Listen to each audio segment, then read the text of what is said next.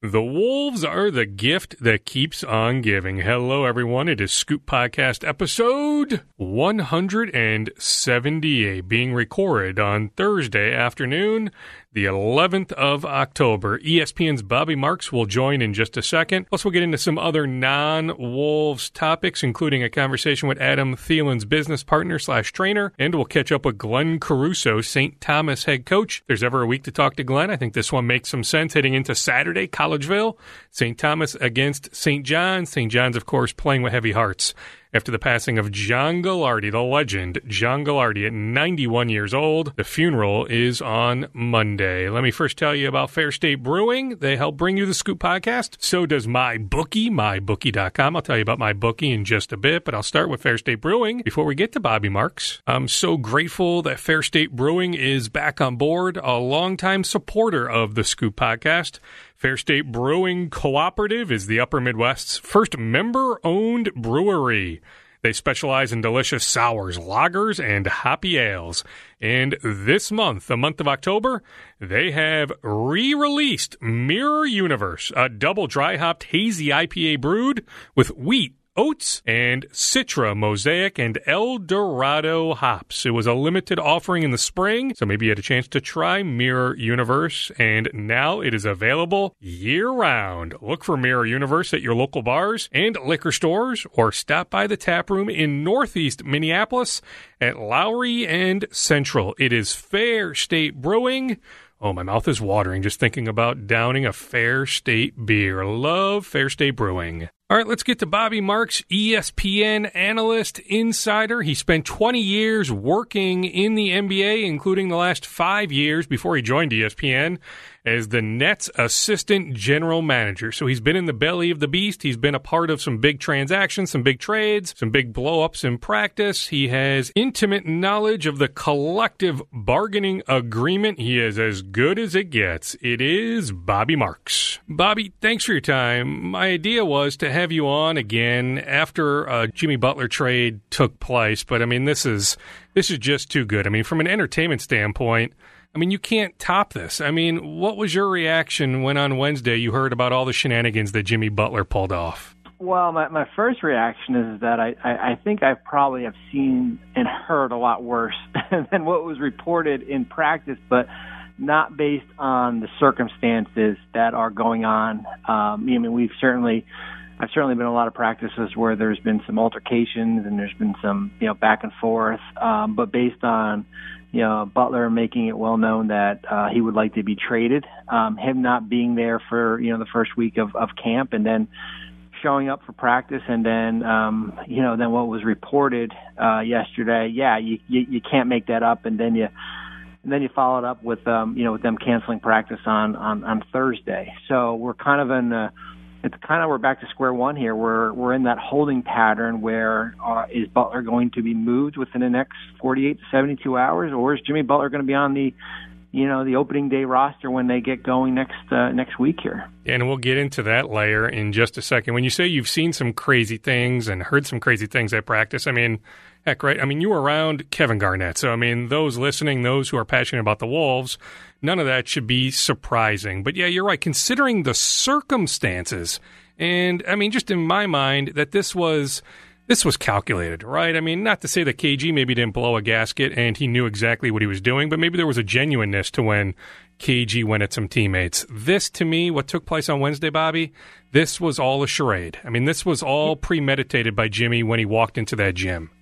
Yeah, and I and I think it, when you look at you know he didn't really have much leverage going into re, you know getting back to uh, Minnesota to report. You know there, I mentioned it um, you know or you know earlier in the week where you know, if he if he wanted to hold out, um, you know, there's a clause in the CBA that basically, if, if you hold out for more than 30 days, that there's a you know the chance that he would lose his free agency next year. So, for for for Butler's standpoint, you know, where is my leverage to try to force Minnesota's hand? And you know, your leverage is going into practice and acting like he he did yesterday, where you're taking, you know, your your third unit and you are dominating your starters. Um, you are, you know, you are going after your, you know, your coaching staff and your, in your front office. And, you know, the interesting part is that, you know, from what the reports say, he didn't even finish practice. You know, he just basically walked, mm-hmm. walked out of the oh gym, yeah, that's true. You know, oh, yeah. and then that was it. And then all, and then you know the um, you know, the Rachel Nichols interview last night, which was great. Um, you know, uh, so yeah, I think, I think if you are Butler and and um, and Jimmy's representatives, you are trying to send a clear message to ownership, where hey, is this how you want it to be going forward? Um, and does you know does Glenn Taylor now kind of step in and say, hey, I, you know, I can't go into the regular season like this, but I, I do think it would be a little bit you know, preseason is one thing, you know, when we're practicing and the days leading up to the regular season. But I think if Butler's still on the roster come, you know, Monday or Tuesday, um, when the bright go on and, and the, you know, when you got to, you know, go out there play regular season games, I don't, I don't see there being a, um, you know, any, you know, court all through. I, you know, I think the, the professionalism of Jimmy Butler will go out there and compete and stuff you know, the question would be what happens when you get off to an 0 4 star, an 0 5 star. I think that's kind of where, you know, if you're if you're the front office in Minnesota, that's kind of where you're looking at, um, you know, the downside of, of uh, Butler with, uh, with with this group here. How much bad advice do you think Jimmy is getting, whether it's from his agent, who knows, his chef, his trainer? I mean, just his general camp. I mean, he's got a lot of handlers. I, I think the renegotiation, you know, we've talked about it before. I, I think, you know, I think a lot of it has to be about a money play here. I think, you know, and I, uh, you know, it's funny. I mentioned it. Um, you know, Rachel Nichols when she did the interview with Jimmy Butler mentioned it, and he, you know, and he that he was eligible to renegotiate, and he did say yes. That came into play, but it wasn't the only factor. And I, you know, mentioned it, um, you know, on Twitter that, you know, basically how the how the Timberwolves finances had, had aligned that you know, they they really had to once they did the Butler trade, they would have had to probably not sign Jeff Teague or um, Taj Gibson. You would have had to held off on that Wiggins extension, and you would have probably been a lottery team last year. But you know, Jimmy would have been able to get his money this year, and, I, and if you're in a front office, that's not something you wanted to do. And um, I, I really believe that his representatives and Butler thought that there was a renegotiation coming into play um, this summer here, where he was going to be able to get close to a max. And then, but my question is, is that if okay that if that's the case, then why wouldn't you want to just wait until the summer of 19 when you can get five years at 190 or four years at 140? Mm-hmm. And you know, I had a little bit of a a Twitter, I, I don't want to say Twitter war, but a Twitter beef with Bernie Lee this, oh, this morning where he scolded me on, on, on Twitter about the renegotiation oh, aspect geez. of it. And I, hey, I get it. You're, you're trying to protect your, your client there, He's, but I uh, just. Don't get me I, going on Bernie Lee, Bobby. Don't, please don't. Yeah. I mean, on the renegotiation, you know, I was, you know, I was always in the belief that there, you know, there wasn't going to be one in play just based on how the, how the T Wolves finances were in order, and if you know if the you know for Jimmy Butler, the, the best result would have been um, you know signing a long term contract next summer, the summer of 19, and uh, and I and I still believe that's kind of been the driving force behind. Um, you know, we can make out the Wiggins and the Towns and, you know, um, the fit there and his, you know, the lack of desire that maybe he feels for both players. But when it comes down to it, I, I still think this is, this is totally a money play right now. Sure, and I suppose he, Bernie, can point at whether it's Boogie Cousins, Isaiah Thomas. I mean, there is some risk playing out a season, but Jimmy, to me, Bobby, he can't have it both ways. It can't be about money because he said that was accurate when Rachel laid out the question in that Wednesday interview. He said, quote, it is accurate when she brought up the money angle, but then he says he wants to win more than anything. You have to be realistic. I mean, how far under the cap would the Wolves had to have gotten to to give him more money. And if they did that, they would have they would have had to tear down the roster. So if Jimmy is all about winning, you can't have you know what I'm saying, Bobby. You can't have it both ways: the money and the winning. Well, you're right. I mean, you would have, you know, Butler makes twenty million dollars. The max for uh, you know a player like his, um, you know, in his years of service, like a Paul George is, you know, right around thirty. So you would have had to been at the minimum ten million dollars below the cap. Um, you know, I mean, you basically would have have not had to sign, you know, Jeff Teague or Taj Gibson. Uh, you probably would have had to trade Andrew Wiggins. The, the Wiggins, you know, extension and Wiggins cap hold last, uh, you know, was 22 million. His, his his max numbers, you know, right around 25. So, yeah, you added a little bit money there. The KAT extension really has nothing to do with finances. You know, I mean, that's going, that's for the future here. So, mm-hmm. yeah, I mean, if if he wanted to, re, if the Timberwolves wanted to renegotiate, you would have probably had Tyus Jones running point for you. Um, you probably would have had Towns and Dieng as your for, your front court, and you probably would not have had a, a, a Gibson and and, uh, and Jeff Teague, and you would have been in the lottery again last summer. So I, I don't get the whole, you know, yes, I want to win, but I also want to get my, my money. If you want to do both, your best bet was wait until, until the summer of 2019 when you were going to be a free agent. Another part I don't get, I mean, he talks about how he's so passionate about this game. Then, Bobby, where was he the last handful of weeks? Where was he the last three weeks? If he misses the game so much, if he loves the game so much, he's so passionate about the game, where were you the last three weeks? Well, yeah, right. I mean, the the the, the smart play here when we when we get when we when we look at the root of it all would have been him to express what he his desire to be moved, let him know that he was not going to be traded, but to come to camp with the understanding that down the road before the February, you know, 7th trade deadline that there would be a deal in place. In the worst case scenario is that you're probably on a 50 win team that's going to win that's going to finish top 6 in the West and you're going to be a, a playoff team here and to show up and I've and I've said all along, you know, hey, I, I was part of that Nets front office in, ten, in 2010 with when we dealt with Denver with uh, with Carmelo Anthony. You know, and Carmelo, although he wanted to be traded, still showed up. I mean, he still showed up to that Denver team and mm-hmm. and and got that team to the you know they were a playoff team when he was traded and they were a playoff team afterwards. So yeah, I I I, I don't get the uh, the concept of him not being around his guys. Um, if that's what you know, if that was the long term desire. And you were you would have been in the Nets front office, right, when you were trying to negotiate. I mean, weren't you guys trying to acquire Melo back back in 2010? We were, you know, and that started right before um, right before training camp. You know, similar to where, and I know, you know, with the more that's coming out of the Jimmy Butler um, situation is that it was, you know, um, reiterated, I guess, after the season or in early July about his intentions going forward. But yeah, with Melo, it was really right before training camp, and that process took you know four, I guess four or five months. That and then he was eventually traded to. um he was eventually traded to New York, but yeah, I mean, the trades are not easy, and it, especially in this situation here, where if you're the Timberwolves front office and you have a, a certain asking price that you are looking for, um, and you are trying to get into the playoffs because there are a lot of jobs at stake, including the head coach and that front office there. Um, you're, and I said it yesterday, you're trying to hold on to Jimmy Butler as long as you can um, but then the other side of it is that you know how long can you wait before things become more toxic than than what it is right now? Is it possible for it to get more toxic? Well, I mean, unless there's going to be, uh, you know, a fight in that locker room, I mean, I think it's, I think it's pretty toxic. Uh, it's as, toxic as it can be, and I, and that goes back to the point where, you know, I mentioned it last night, is that and yeah, I think we can probably spread a little bit of blame to a lot of different people. If, if you're the Timberwolves front office and you are Tom Thibodeau and you are Scott Layden and you had you had Jimmy Butler and, in Chicago for you know what five or six years, you know the mentality of Jimmy Butler. You had um, Andrew Wiggins and Karl-Anthony Towns for a year. Mm-hmm. You know before you do that trade the one thing you have to ask yourself and ask the people in the room is, is how is Butler's personality going to work with your young people, young players, and will that mix? Is the chemistry aspect of it?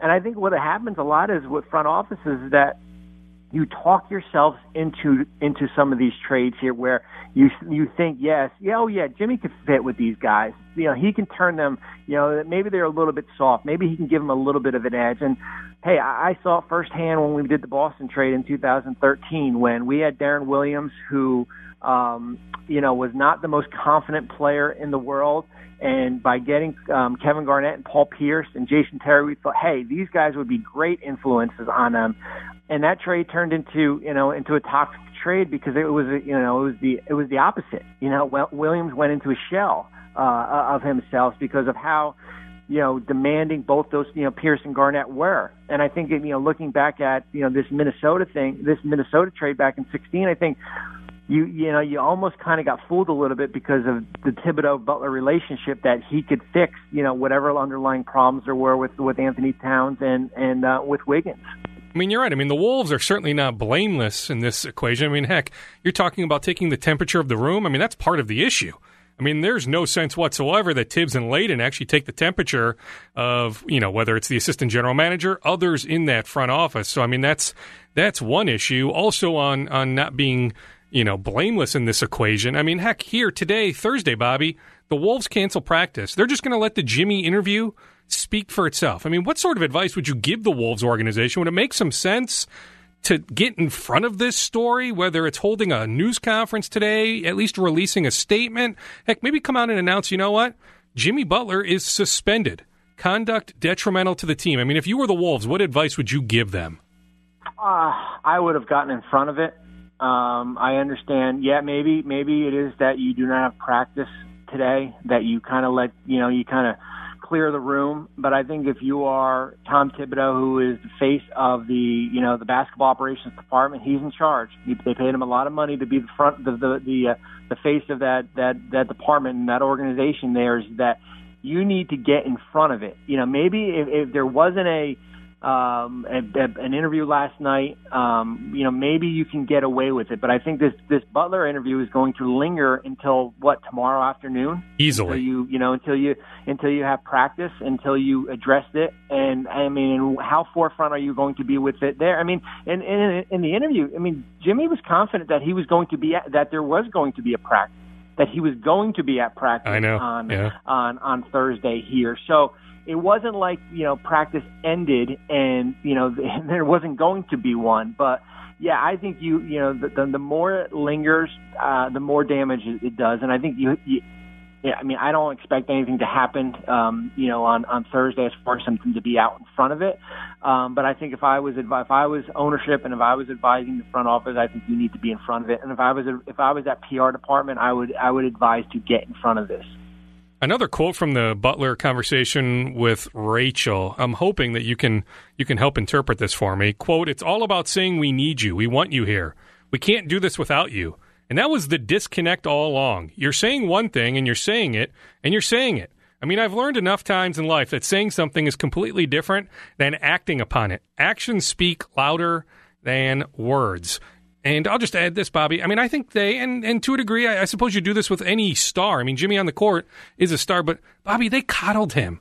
They did everything for him. So I'm not quite sure what the heck he means when he's not seeing the action. I don't know what else the Wolves could have done. Do you have any idea what the heck he's talking about there? Well, I mean, I think the injury last year spoke for itself. I mean, if you're Jimmy Butler, you realize, yes, they do need you. I mean, it's pretty evident when you're not on the court, they are not as a good of a team, and I think it, it's it's pretty clear there. Um, you know, is it?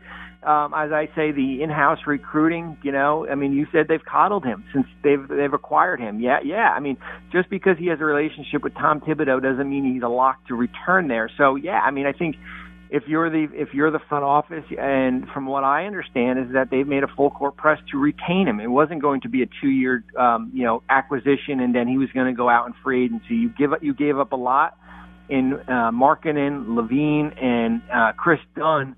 You know, for a player that's going to be here for the long haul, not for mm-hmm. a, a, a two-year stint here. So, yeah, I, I, I don't get it. I mean, maybe we look back on that. He looks at, hey, Andrew Wiggins, Wiggins got paid last summer. Uh, Karl-Anthony Towns got paid this summer. But as we said earlier in, in the conversation, the realistic, realistically, Jimmy Butler was going to have to wait here. I mean, there was there was no there was no room for renegotiation unless you really wanted to clear the deck. And I think I think that's kind of where everything is kind of you know where things are missing right now. On medical records being exchanged, I mean, how often does a trade not happen when medical records are exchanged? Rarely. I mean, we've you know, and I was the point person in in Brooklyn and New Jersey. Yet when you get when you start to exchange medical records and insurance information. That is, you're basically at the goal line there, and then pending, you know, anything of a holdup, um, you know, that's, uh, you know, that's that's basically the last step in before you actually get on the conference call there with the with the NBA. So yeah, that's a that's a rare occurrence. I think maybe it happened to um, to us once in um, in New Jersey or in Brooklyn that you know we were close to doing a deal, and I think Billy, me and Billy King both woke up at the same time in the middle of the night and got cold feet. over it yeah. and you know kind of pull the plug um, then. But yeah, it's it's very rare when you start exchanging medical and, uh, and insurance information. So am I nuts to think that these talks can still? I mean, they can still come to some sort of agreement that Miami and Minnesota are still engaged in talks that, that maybe we'll have some news here in the in the foreseeable future that a trade does happen? I, I think so because I think Jimmy Butler's too good of a player if you're Miami to kind of walk away from the table.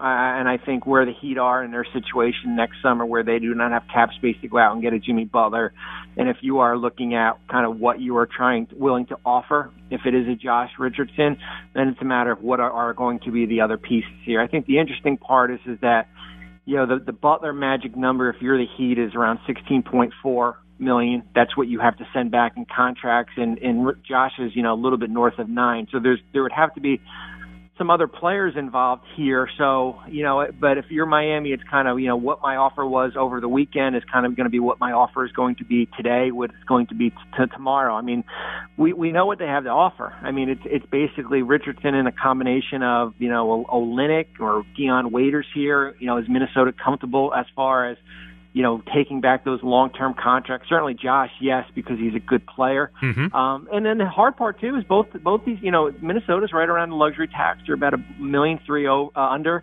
Miami's over. So the goal is is probably not to add too much salary for for both situations. I mean, if you're Minnesota, if you could get Richardson, Kelly Olynyk, and and a future first.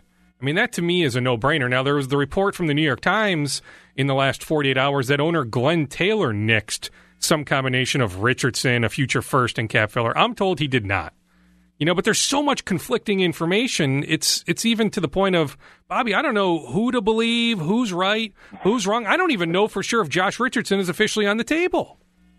Well, you're right. I mean, originally Richardson was not was basically a non-starter here, but when you look at what what is being, I do believe he is now that he you know that he is part of the uh, part of the you know the, the, the you know this trade discussion here. But it's it's basically what are the other pieces here? I mean, I think if you're Miami, certainly Waiters would be a player that you'd like to get rid of. But mm-hmm. I just think mm-hmm. his contract, I think his contract's too toxic. I know Kelly's got a longer a long contract, and James Johnson has but those guys have proved, you know, last couple years that they're they're serviceable. I know James is hurt right now, but Kelly can at least come in and give you some um, good minutes at, at at the forward position. But you're right. I mean, if you can get and, and you know Josh Richardson, who I voted as one of the, the top 25 players under the age of 25 last year, and has got a great contract, Olynyk and a you know some type of first. That is probably as good as of a deal that you are going to get from any team out there. I mean, I do wonder if that's the holdup that Miami is insisting that the Wolves take Dion Waiters, who with three years left. I mean, that's just not a contract you want.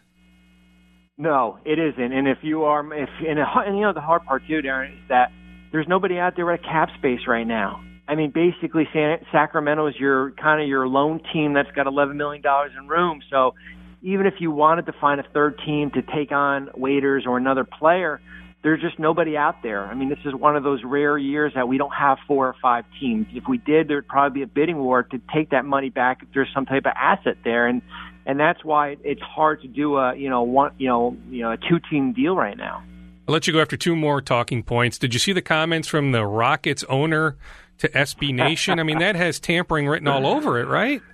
Yeah, I would expect at a minimum we're going to probably see a Wooden Magic at five hundred thousand. Yeah, you know, for the Paul George stuff. That was a novice owner um, who this is. Uh, I don't want to say his first go around because he has been the owner for I think about a year now. But yeah, that has uh, that is tampering written all over it, and I'm sure he did not mean to do it. and I'm sure when he read it, he said, "Uh oh." But yeah, I would expect that. I would expect a fine pretty soon on that. I'll let you go after this. Oh, by the way, the season does start next week. Non Wolves, or who knows, maybe the Wolves are the answer to this. But but throw me a team or two that maybe not a lot of people are talking about right now that you're excited to watch that have a chance to be pretty good this year. I think Milwaukee in the East, based on the Mike Budenholzer effect um, with this group, with with Giannis and, and Khris Middleton. As far as you know, they've kind of been that I guess that that you know mediocre team on the treadmill, you know, always going to win in the 40s there, but never can get out of the first round. What what type of impact does he have? Um, you know, with that group there, I think that that's the team um, for me, at least in the uh, in the East to watch. Um, I think in in the in the West to watch, I think is going to be fascinating is New Orleans, um, just hmm. based on we're starting to hear a little bit of the, the rumor, the Anthony Davis rumors about the future. He switched over, um, you know, agents to Rich Paul, who has LeBron. Um, I factor this year as probably the most important year in, in, in Pelicans history because of you know how that team is built. Uh, Davis is supermax eligible next summer. Um, they have the possibility to add have cap space to add another player to join him there. Um, and what impact does the Rondo departure now you swap with Elfrid Payton have on on this group here? So I think I think Milwaukee in the East, probably not the sexy names, in New Orleans in the in the in the West, just based on a lot of those different factors. I thought New Orleans was an under the radar team to watch on the Butler front. you know what's what's hurt them is is that you know the Solomon Hill contract is not very desirable. He's got two years left. Mm-hmm. Um, what else is out there? You know, you've got some, you know, E'Twaun Moore, guys like that. Um, you know, certainly probably not going to move Jrue Holiday, Davis. No, um, they signed some players that this summer that are not, um, you know, that are not um, eligible to be traded. Uh, Julius Randle, you know, a name there, but they they still have all their picks there. I think if you're if you are uh, Dell Demps, general manager, and you have any type of fear that um, Anthony Davis could leave, uh, I think you can probably be a little bit more aggressive in, in the Butler sweepstakes.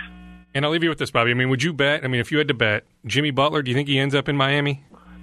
I do. Because I, I, just look at the landscape right now. You know, the teams that were on the, the, the original list New York, Brooklyn, the Clippers uh, teams like that are not going to, you know, kind of ante up and kind of push their chips to the middle. So we eliminate those teams.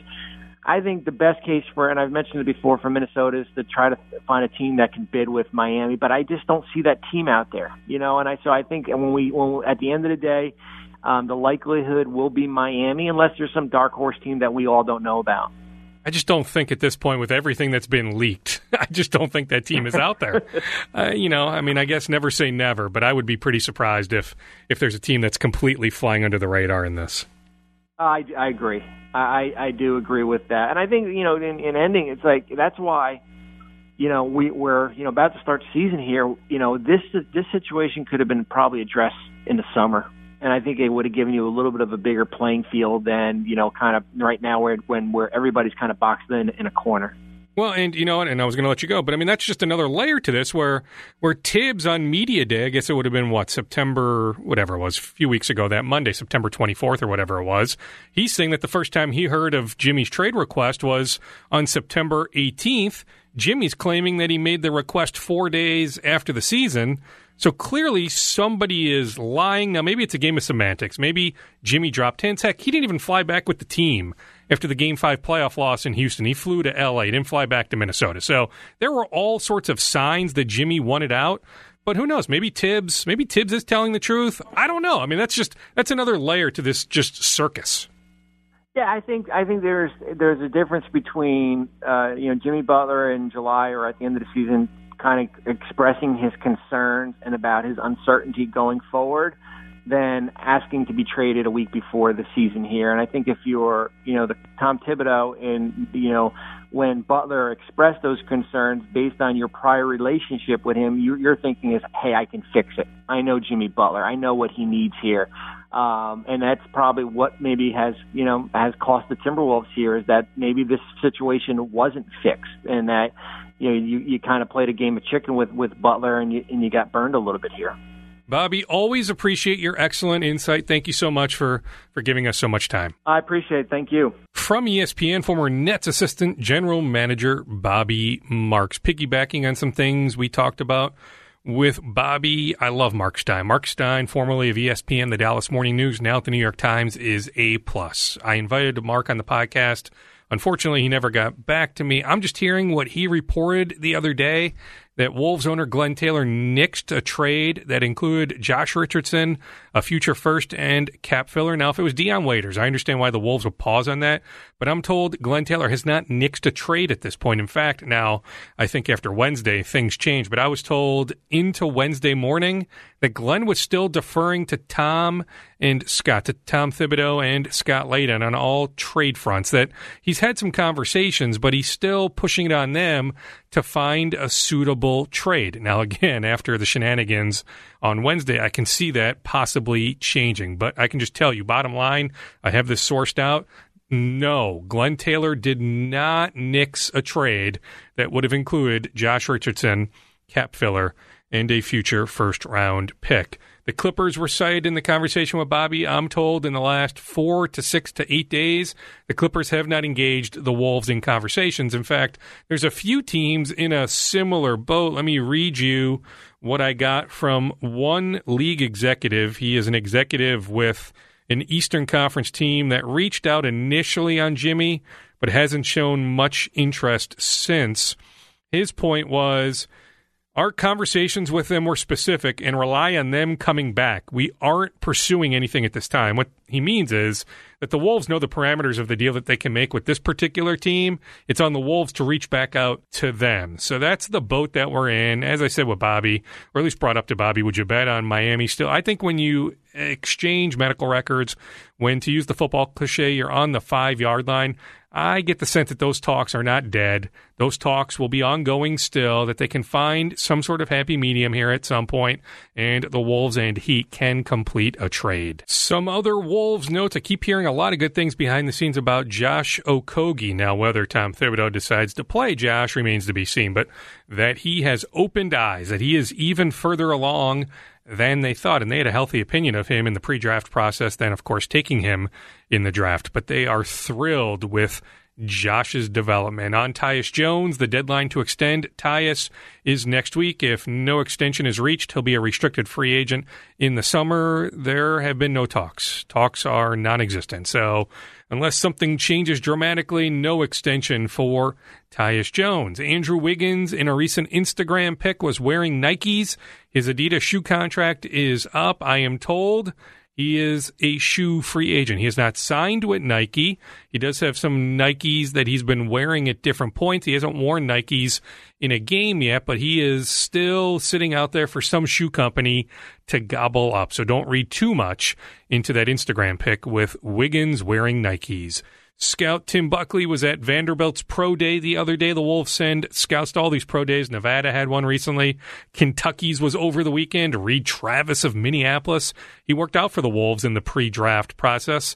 Didn't hire an agent, so was able to go back to school. Graduate transfer from Stanford to Kentucky. Can't wait for Kentucky and Duke. We had Tre Jones on the podcast a few weeks ago when he was home with the Hurricane, and we talked to Tre, and Tre was pumped. He can't wait for that opening game. Kentucky against Duke. So much NBA talent will be on the floor, including Reid Travis, including Tre Jones, who has NBA talent. We'll get to some Twins managerial notes in just a second, but let me tell you about my MyBookie, mybookie.com online. You know, ever since I started this podcast, now going back, over two and a half years, people ask me for advice. Hey, who's going to win this weekend? Who should I start in my fantasy lineup? And truth be told, I can pretend like I have the answers. I really don't have the answers, but many people do. And heck, if you think you're one of those people that has the answers, hey, go to my bookie, mybookie.com. You can win. You play, you win, you get paid. Remember, who you're betting on is just as important as who you're betting with. That's why I recommend my bookie. If you don't trust me, heck, I hope you do, but if you don't, go online, go to Google, type in my bookie, mybookie.com reviews. You will see stellar reviews. I would only recommend, I promise, a service to my listeners that's been good to me. And how about this offer? My bookie is slammed with new bettors. That's a good thing, right? So they want to give everyone the best service possible. So if you're willing to deposit after 6 p.m. Central Time, they'll give you an additional $25 free play on deposits over $100. Use the promo code SCOOP. Promo code SCOOP to activate the offer. Also, if you join now, my bookie will match your deposit dollar for dollar. MyBookie.com, M Y B O O K I E, MyBookie.com. Use the promo code SCOOP. They will take care of you. You play, you win, you get paid. It should be another fun weekend of football. And you can bet on so many different things. We're not just talking about the money line or the point spread. You can bet on individual players, how they will do, and so much more. Check it out. It is mybookie.com. All right, let's get to some Twins notes. It seems they are casting a pretty wide net on the managerial front. I hear that Brandon Hyde, Cubs bench coach, and Rocco Baldelli, field coordinator for the Rays, will interview in the coming days slash week slash two weeks. Also, Pat Murphy, Brewers bench coach. I'm told internally, at least, it hasn't gotten to the point of scheduling an interview. Plus, heck, he's busy, right, with the NLCS. But anyway, I'm told internally the Twins have been doing their homework on Pat Murphy. The Star Tribune tossed out the names David Ross and Mark DeRosa. Yes, those two are very much on the Twins' radar, and there are other names. MLB Trade Rumors has been deadly accurate on arbitration numbers in recent years. The one obvious non tender seems to be Robbie Grossman at $4 million. Even at $9.4 million, I expect Jake Odorizzi to be back. The Twins are now going on the record with the idea that we've talked about on this podcast going back a few months that they miscalculated, that the front office miscalculated having so many guys on expiring contracts. That one of the issues in that clubhouse, a big issue, was it was a lot of me, me, me, not enough team, the human element, so they can go with all the analytics they want. And heck, you look at the final four teams right now, all are driven by analytics, or at least partly driven by analytics. So analytics are a big part of heck the entire game, but certainly what the Twins want to do. But there is also a human element to this, and the front office miscalculated having so many guys on expiring deals. Certainly having Lance Lynn did them no favors. But he wasn't alone. Trust me, it's not worth just singling out him. He was not alone.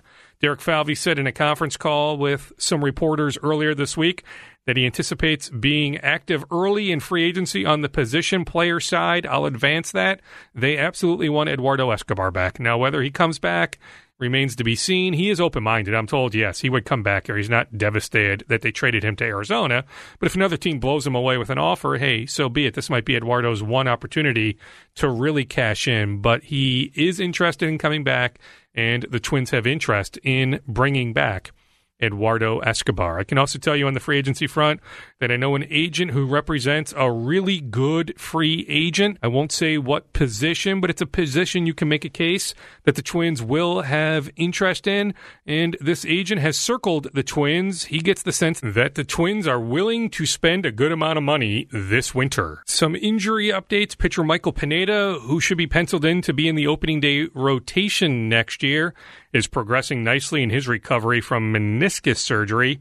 Eddie Rosario has no real persistent trouble with his quad. Normal offseason expected for Mr. Rosario. Ehire Adrianza had successful surgery Tuesday for a labral tear. He should be good to go come spring training in February. Jason Castro coming back from his knee injury. He should be good too. And Alberto Mejia will start throwing in December on Miguel Sano. I don't want to say much ado about nothing because, hey, he didn't have his ID. Hey, you can make the case and nothing good happens at three in the morning when you're at a nightclub, when you're leaving a nightclub, but it does sound like the accident with the police officer was just that. It was an accident. But I do know some Twins people saying, oh, geez. I mean, does it ever stop with the guy? I mean, here we go again. But it doesn't sound like he did anything criminally wrong outside of what the heck are you doing not having identification on you. All right, let's get to the Vikings. If you listen to this podcast religiously, you knew that Trae Waynes would be good to go this week. Waynes has overcome the concussion issues. He has passed the concussion protocol. He'll be back on the field Sunday at US Bank Stadium against the Cardinals. Let's now get to Ryan Englebert. He is a business partner of Adam Thielen's. He has trained Adam Thielen since Thielen came out of Minnesota State Mankato. Adam doing some historical things right now. What is it? His 48 catches, although Michael Thomas of New Orleans is one catch behind. But I saw the note in the Vikings notes when I was at TCO Performance Center on Wednesday that no player in NFL history has had this many catches through the first five weeks of the season. Also, no receiver in NFL history, modern NFL history, the Super Bowl era, has had five straight 100 yard games to start a season. So Adam Thielen doing some unbelievable things right now.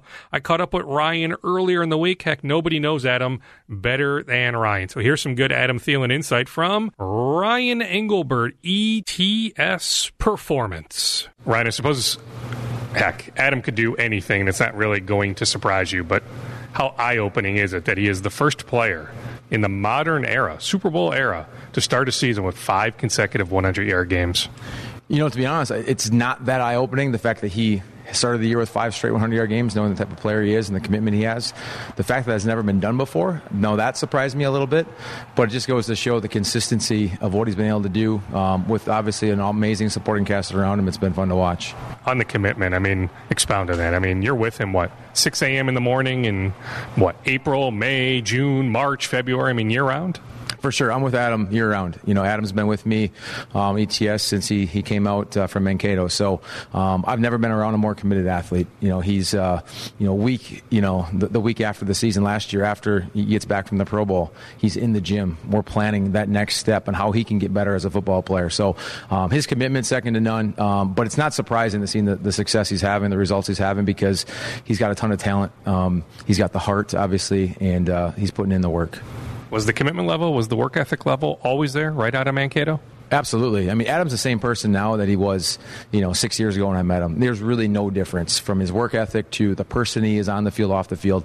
Um, you know, he's faith driven, family driven. You know, football is next after that. You know, in those, um, you know, in that sequence. So it's it's so much been so much fun because he does put the work in each and every day, each and every week. You know, in the off season and the in season as well, and um, it's been fun to be a part of. Of the six years that you've worked with him, where has he gotten better? I mean, he's always had the speed, right?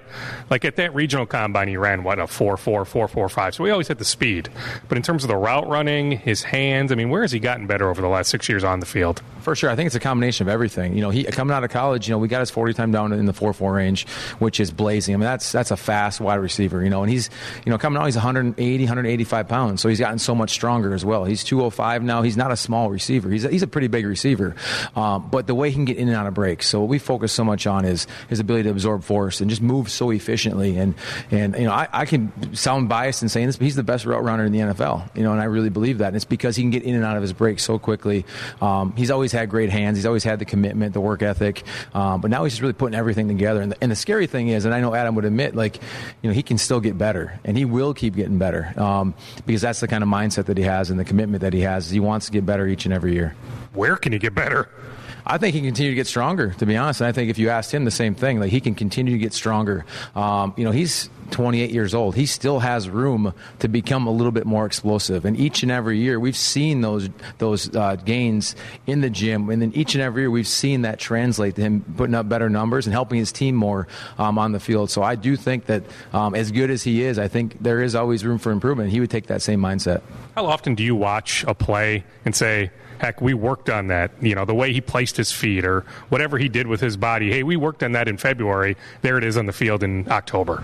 I mean, I think you know, with with being a um, you know so passionate in what I do and, and, matching his passion with what he does, you know, everything we do from a training standpoint, we want to make sure there's some sort of um, how you can take that and move it to the field. So everything he does from a strength standpoint, a speed stuff, it's not just meant to to run a fast 40 or to lift heavy weight or whatever the traditional type strategies are and techniques are. It's how we can make him more efficient on the field. So um, we do see that quite a bit. But at the end of the day, you know, it's his God given ability, his hard work and dedication that is is helping the the results. Do you ever have to rein him in that? Hey, Adam, you're almost overworking. Absolutely not, because that's that's my job, you know, to make sure that um, you know during that off season that he's not overtraining. And you know, Adam's type of guy, he would go seven days a week, you know. And over the years now, he's he's uh, he's learned, you know, as I have too, but each and every year, every off season, a little bit differently.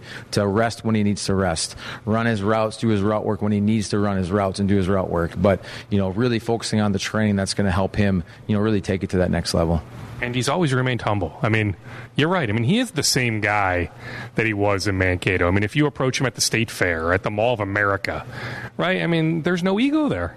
Absolutely not. And that's really the best part about this whole deal. I mean, anybody that knows Adam knows that he's the same person he was five years ago, 10 years ago. And, you know, with having worked with him for so long now and um, gotten really close with his wife, Kate, and, and being a part of, um, you know, her life as well and, and, the little man as well. I mean, it's, it's been so much fun because good people you want to see reap the rewards and the benefits of what they're doing. And, um, and Adam is that example because he is that exact same person and um, keeps his priorities straight.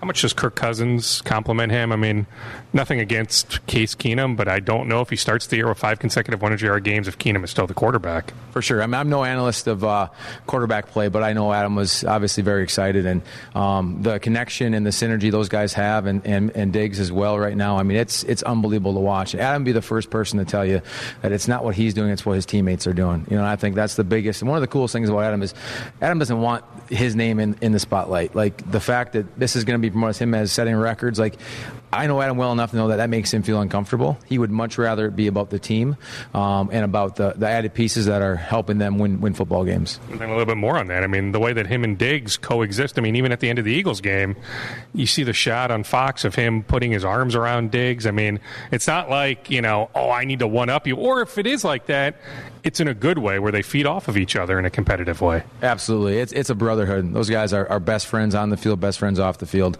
um, and I think that's one of the coolest things too. Is there is no ego um, between the two of them, and they're going to both compete um, as hard as they possibly can each and every Sunday, each and every day in practice, which is what allows them to do what they do on Sunday. So um, I think that's pretty special. Let me ask you about the, the contract. I mean, he's going to get more money eventually, but I mean, what's your reaction when you hear that you know the Vikings have the most team friendly contract in the NFL when it comes to Adam? Um, you know, it is what it is, right? I mean, Adam's not one to complain about those things. So, um, him and I have never had conversation about that, nor do I see us ever having conversation about that. Adam's going to control, he can control, and that's every practice, every workout, every game, um, and let the rest of that stuff take care of itself because it usually does, and it'll work itself out one way or the other. But Adam's focus is on winning football games, helping this team win, um, and, and accomplishing their ultimate goal. I mean, I suppose that's where the humbleness comes from. That, you know, deep down, I mean, he has to be forever grateful that the Vikings took that chance on him many years ago. And hey, he's being compensated very well. It's not like he's getting paid peanuts. Absolutely, you know, and I, I think uh, again, without speaking for him, he, he's he's uh, he's earned everything he's gotten, and, and, he'll continue to earn whatever he gets in the future. There's no question about that. You know, he he doesn't deserve anything; he's earned it. You know, he's earned the praise, he's earned it, and as much as he doesn't like being in the spotlight, um, and I know he he would much rather reflect this to the team. Um, he, he's earned this, and uh, it'll be fun to see the rest of the year play out and the rest of the, the rest of his career as well. How proud are you when you see him make that nice donation to the Children's Hospital and everything he does from a charity standpoint? So proud. I mean, that's that's who he is. Again, um, you know, if, if, people that don't know Adam as well as I do inside and out, like that, that's the type of person he is. He wants to impact. He wants to give back. He wants to help. I don't know. There's countless times he's come and he's he's talked to our athletes and text our athletes and stuff that we're working with here. Obviously, he's a big part of ETS, um, but that's the type of person he is. And uh, fame and fortune and, and, money will never change that about him, which is is one of the things I respect more than anything about him. And um, it's it's uh, it's a lot of fun to see. Ryan Englebert, ETS Training, Adam Thielen's trainer for the last six years, and recently Adam Thielen's business partner, offering up some incredible insight, great insight on one of the best receivers in the NFL. And I will add that, yes, come next March, whether the Vikings are proactive or it's Adam Thielen's agent that starts the conversations, the Vikings know that they are stealing Adam Thielen at what? Approximately, what, three eight, three nine, four million dollars, somewhere in that range. He should be making nearly triple what he's making for the production that he is providing. And the Vikings are good at taking care of their own. Heck, he represents the organization so well. I would be surprised if sometime next year the Vikings don't renegotiate and give Adam Thielen a much deserved bump in salary. All right, just so this podcast doesn't go 60 minutes, I've got some notes I can save for episode 179 whenever I can get to that. So let's wrap up the podcast. We'll keep the football theme going. I was over at University of St. Thomas the other day. I caught up with football coach Glenn Caruso Saturday afternoon. St. John, St. Thomas. The setting is fantastic. If you've never seen a game in Collegeville, put it on your bucket list. Both teams are among the best in Division Three. This game certainly will go a long way in determining the playoff seeding, so it should be great and it will be emotional after John Gagliardi's passing, the legendary former St. John's coach. The funeral is on Monday, so I'm sure there's a lot of people coming in from out of town that will be there for the game on Saturday, then the visitation on Sunday, then the funeral on Monday. So there will be many heavy hearts among the 20,000 plus expected on Saturday in Collegeville. So here is Glenn Caruso, the St. Thomas coach, on Gagliardi facing St. John's and so on. Was it Saturday that you heard about John? Did you wake up Sunday and hear the news? Uh, Saturday, um, some friends uh, that are close to the program had a conversation with Gary up there, and he told me that it wasn't looking good. And um, between Gary and, and Mike Grant, uh, they kind of kept me updated those 24 hours, and uh, finally heard it about four in the morning when I woke up on Sunday to uh, to get the day going. 91 years old. I mean, legacy on the field, off the field. I mean, one heck of a life. I mean, come on. I if if if you said, "Hey, 91 years, will you sign off on that?" I'd sign off on that right now, and not just the number of years, but the way you lived them. And um, you know, longevity is something that is a dying breed in today's coach. And for one guy to be coaching for 60 years and at one institution for over 50 is, I think, a legacy that's left. I'm not downplaying the wins. They're amazing. They're the most ever. Right? It's amazing. But the way he did it and the manner in which he committed himself to one school is, frankly, in, in part why we're here. How many conversations did you have with him over the years? I mean, 06, 07, 08, 09. I mean, competed against him a number of years. Uh, several before I got hired here.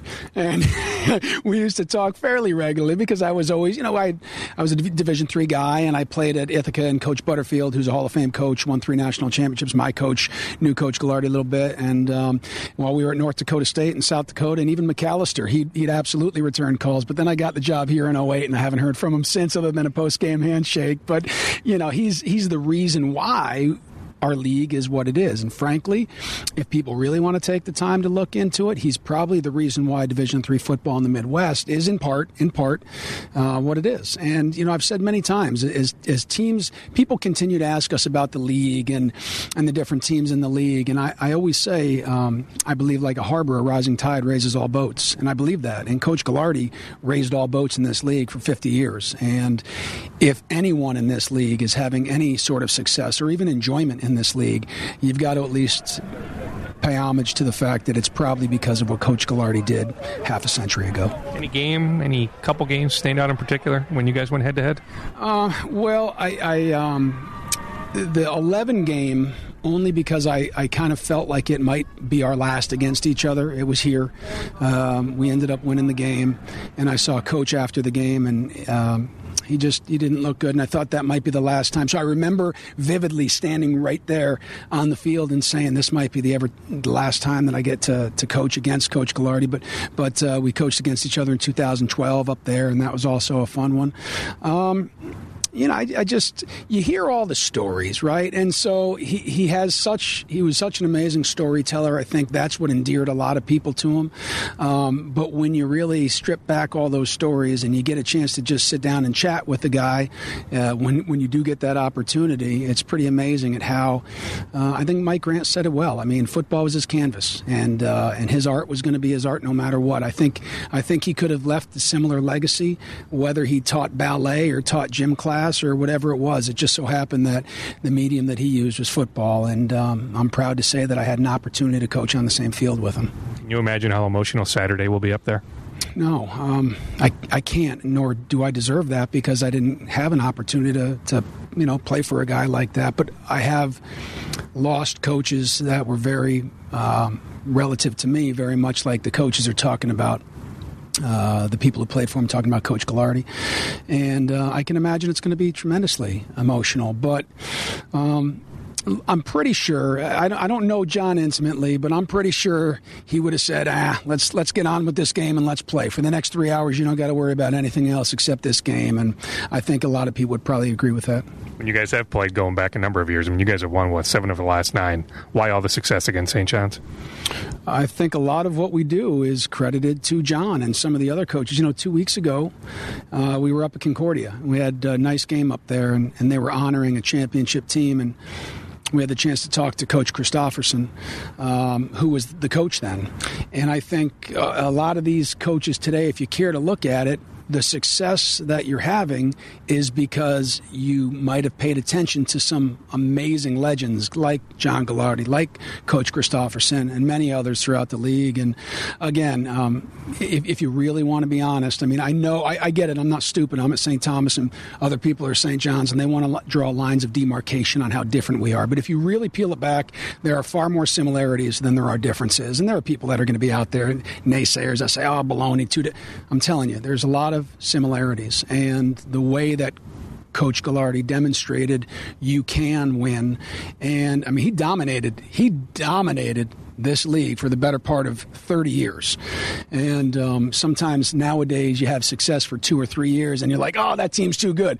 He did it for like 30 years. And uh, he really showed a lot of coaches the way if they cared to take a look at it. And his way was pretty impressive. Isn't the obvious comparison that you guys are two of the best programs in D3? I don't know, but I, if if it is, I think one makes the other better. I do believe that in my heart of hearts, and that's one of the reasons why I've always had great respect for Coach Gagliardi, and I continue to have great respect for Coach Fasching and what he does on your team. Anything you know about your team now that you didn't know before the season? Um, I think we're maybe a little bit more mature, and I'm not saying I, I thought we were immature, but I thought we have we've gelled a little quicker than others. I think a lot of that is because of the extended spring we had in our foreign tours and the time we got to spend together. I think we probably, although we enjoy the things and we have fun, we enjoy them and have fun after, after the play, after the series, after the game, and they're very acutely focused on working. And what I'm seeing is that a lot of our kids are the accountability is at an all time high for us. So, you know, there were years, Doogie, where sometimes I had to yell at everything for for every little situation, and now when a starter can yell at a backup for not doing something, or a senior can make sure that they get a younger guy on, on the right page without having a coach to step in. That's accountability, that's love, and that's what we're built on at a pretty high level right now. You knew the offense was this good? I mean, I'm looking at just total points. I mean, 270 spots already this year? Yeah, and I think you know we've uh, part of that is because there's seven non-offensive touchdowns that we've scored. So a lot of kick returns, a lot of interception returns, and I think we've been we've been probably more ball control than we have in years past. Um, Coach Carp and the offensive coaches are doing a great job, but athletically, I think we have guys in the right spots. Fortunately for us, there's not a lot of seniors on the offense, um, but again, that extended spring really afforded us an opportunity of getting to know each other. Uh, it, not as a person, but as a football player and the little nuances. And we're really seeing that on Saturdays. Thank you to Glenn Caruso, St. Thomas football coach, for joining the Scoop podcast. I'll save those other notes I had jotted down. Nothing overly pressing. I think the Twins managerial notes were pressing, so I wanted to make sure I got those out. Plus, heck, I mean, for the most part, at least people that follow me on Twitter, listen to this podcast, run into me out and about. I mean, the question I'm getting asked more than anything is about Jimmy Butler. So I figured, hey, devote a good portion of this podcast to Jimmy. And you know what? For my sake, hopefully Jimmy's here for the next two or three months. Give me something to talk about, right? Jimmy being here would be one heck of a storyline, but also when the trade happens, that will be a storyline as well as the Wolves transition, not only for this year, but for the coming years because clearly I think more change is coming. It's inevitable, whether it's mid season, end of the season, but more change is coming. So the Wolves certainly provide plenty of fodder. Always appreciate you checking out the Scoop podcast. Thank you so much. To be your best every day, you need proven quality sleep every night. Science proves your best sleep is vital to your mental, emotional, and physical health. And that's where the sleep number bed comes in. And let me tell you, ever since I've had it, my sleep IQ score is just going higher and higher. And did you know 8 out of 10 couples say that one of them sleeps too hot or too cold? Science tells us regulating your sleep temperature leads to higher quality sleep. For many couples, temperature struggles are a real challenge. So here are some tips to help you both sleep just right. Look for beds designed with temperature benefits, such as the new Sleep Number Climate 360 smart bed that actively warms and cools each side so you both sleep blissfully comfortable. And now save 40% on the Sleep Number 360 Special Edition smart bed, plus special financing for a limited time only at Sleep Number stores or sleepnumber.com slash podcast one. Sleep Number, the official sleep and wellness partner of the National Football League. Subject to credit approval, minimum monthly payments required. See sleepnumber.com for details.